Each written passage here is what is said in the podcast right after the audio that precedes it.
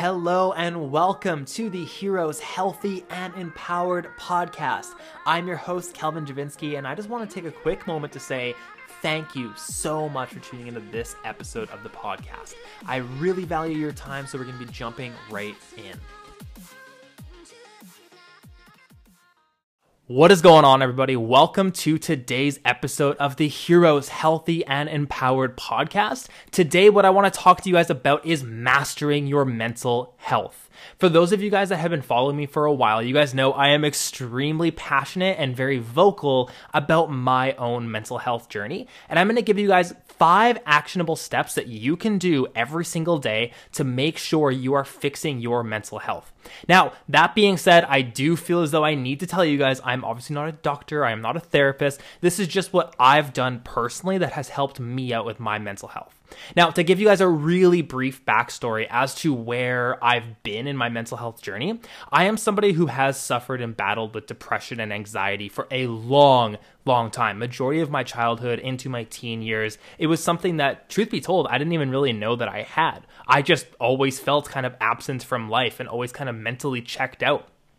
So it wasn't until I decided that I needed to get some help, I decided to reach out to a therapist and actually take matters into my own hands to be able to master my mental health, did I realize that a lot of this stuff was, you know, something I could really do on my own. It was something that I could take action on. But that started off with me recognizing that I did need help. So, with that being said, guys, we're going to start off with my number one tip, and that is exactly that admitting you need help. When it comes to mental health and really anything just in general, it comes down to you admitting that you have a problem or identifying a problem. It always comes down to awareness. So as you draw awareness to the problem, you can then take it upon yourself to reach out and ask for help. Now, again, relating this in my experience, because of course that's the only way that I truly understand that, I personally had to ask my fiance and I had to say, you know what, I'm not doing good. I'm not okay. This is constantly something that I'm struggling with and I need help. She was there for me and she was somebody that was a really great support system for me in those early days as I was navigating through my mental health journey. After that, reaching for professional help and finding a therapist was by far the absolute best thing I had ever done. So, guys, I just want to tell you right now that if you have kind of a stigma or a misunderstanding about therapy. It doesn't matter who you are. You don't have to have like mental health issues. You don't have to have, you know, like a lot of sadness or anything crazy like that. I do recommend that you do go see a therapist, even if you feel like you're okay. It's really good. It's a really good mental health practice to be able to do so. So the first step, of course, is admitting that you need help the next step that is actionable that you guys can do today to be able to help master and fix your mental health is to audit your habits. Now, what do I mean by that? That's to sound really strange, right? But I want you to take a look at what you're doing throughout the day. What are you doing that serves you and what are you doing that is holding you back? Now, it can't necessarily always be black and white like this. So do your best to be able to take a look at what you're actually doing and how you can make changes to your daily habits. For example, again, using myself as an example. I'm to be honest with you guys.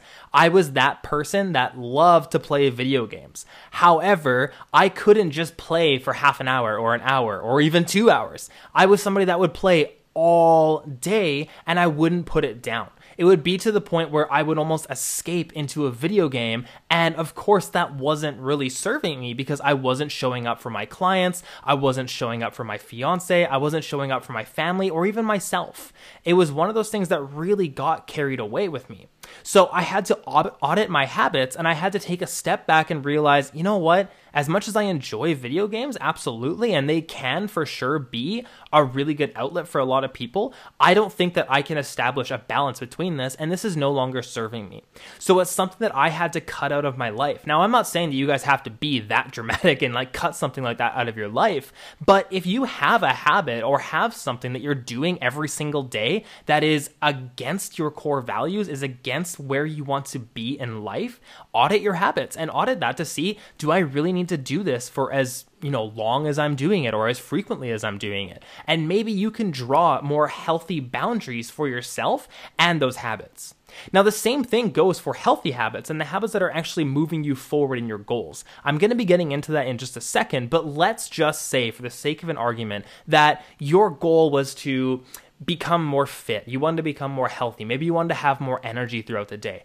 Ask yourself if going for that run is going to be serving you. Ask yourself if going outside and taking your dog for a walk is serving you. Chances are the answer is yes. So that might be something you want to start doing more frequently. So auditing your habits is something that takes a lot of self-reflection, but something that I think has immense, immense value if you can actually sit and diligently look through everything you're doing throughout the day. Again, quickly clarifying, you don't have to be crazy about this, but I do think that it is a very good habit. Okay. Number three, the next thing that I highly recommend, which is kind of in line with the audit your habits thing, is to meditate slash journal slash do something that is in line with a mental health habit a mental health ritual. Now, personally, I found success with daily meditation as well as journaling. For those of you guys that know me personally, you know that I love to write, I love to talk, I talk way too much sometimes, and journaling has been a really good outlet for me to be able to express my inner thoughts and even just do a bit of a brain dump to be like, okay, all of this is going on and feeling super overwhelming. I'm just to throw it all onto a page. I'm to write it out and we're to see how I can like really cope with this and really go through it. So, journaling has been really good for me, but meditation by far has been my saving grace. I'm to be honest with you guys because I know what you're probably thinking. You're probably thinking, yeah, but I can't sit still that long, or yeah, but I get distracted too easily. And that's a good thing because that is exactly what meditation is practicing for. There's always to be distractions, there's always going to be things going through your mind, but the more that you meditate and the more you practice bringing your attention back to your breath, the more you're going to be able to silence those those thoughts. But just like anything, this is a skill that we're working towards, right? So, I highly recommend if you don't already start meditating. Personally, I just go on YouTube, I search morning meditation, follow along. I just listen to like the 5, 10, or 15 minute meditations. Okay. Number four, and this one's gonna again sound like a no brainer, but guys, watch your nutrition. Your nutrition is so important. I'm sure you guys have heard this before, but a lot of people will say that your gut is like your second brain. And it's because the way that your body is digesting the nutrients that you're putting into your body is going to affect a lot of your hormonal balances. And this can really affect your mental health. I know for myself, just speaking like kind of frankly here, if I find myself having a bit of a quote unquote cheat meal or eating like not really super healthy and not really um, whole foods or anything like that, I find that I feel kind of crappy the next day. I find that I have a hard time mentally. Whereas if you're eating more so whole foods, you're giving your body the adequate amounts of calories, macronutrients, micronutrients, things that your body requires on a day to day basis, you're going to find that you're feeling a lot better. And the same thing goes for drinking your water. It's so funny as an online health and fitness coach. There's so many times that I have to yell at my clients and just say, drink your damn water, but it's so important, you guys. So I'm not to dive into like more about nutrition just now because that's something that I do have other podcast episodes about. And that is something that I do talk about on like a pretty regular basis with my clients. But it is something that I would tell you guys to be very, very aware of. Okay. And last but not least, again, not a shocker to anybody, is exercise. You absolutely need to be moving your body. We are not meant to be sedentary. We are not creatures built to just sit at a desk all day, yet that's what our society kind of is leaning towards, right? A lot of us have sedentary jobs, myself included. So, with that being said, it's very important that you're out there exercising. Now, this can look different for everybody. Maybe you're going to the gym three, four, five, six days a week. That's fantastic. Maybe you work out at home. Again, fantastic. Or maybe Maybe you're outside playing with your children, or maybe you take your dog outside for a walk. All of these things are incredibly important. So make sure you guys are moving your body. Of course, it is going to be helping a lot with endorphins and a lot with stress and things like that. But also, even for myself, just using again myself as an example, being a little selfish here when I take my dog outside for a walk, I find that that's when I can be very present in nature. And that's when I feel as though I'm able to really reel in my mental health and reel in where my thoughts might be going into something negative. Okay. So, guys, we're going to go through a quick recap of the five things that I recommend you do every single day. And the first one is to admit you need help.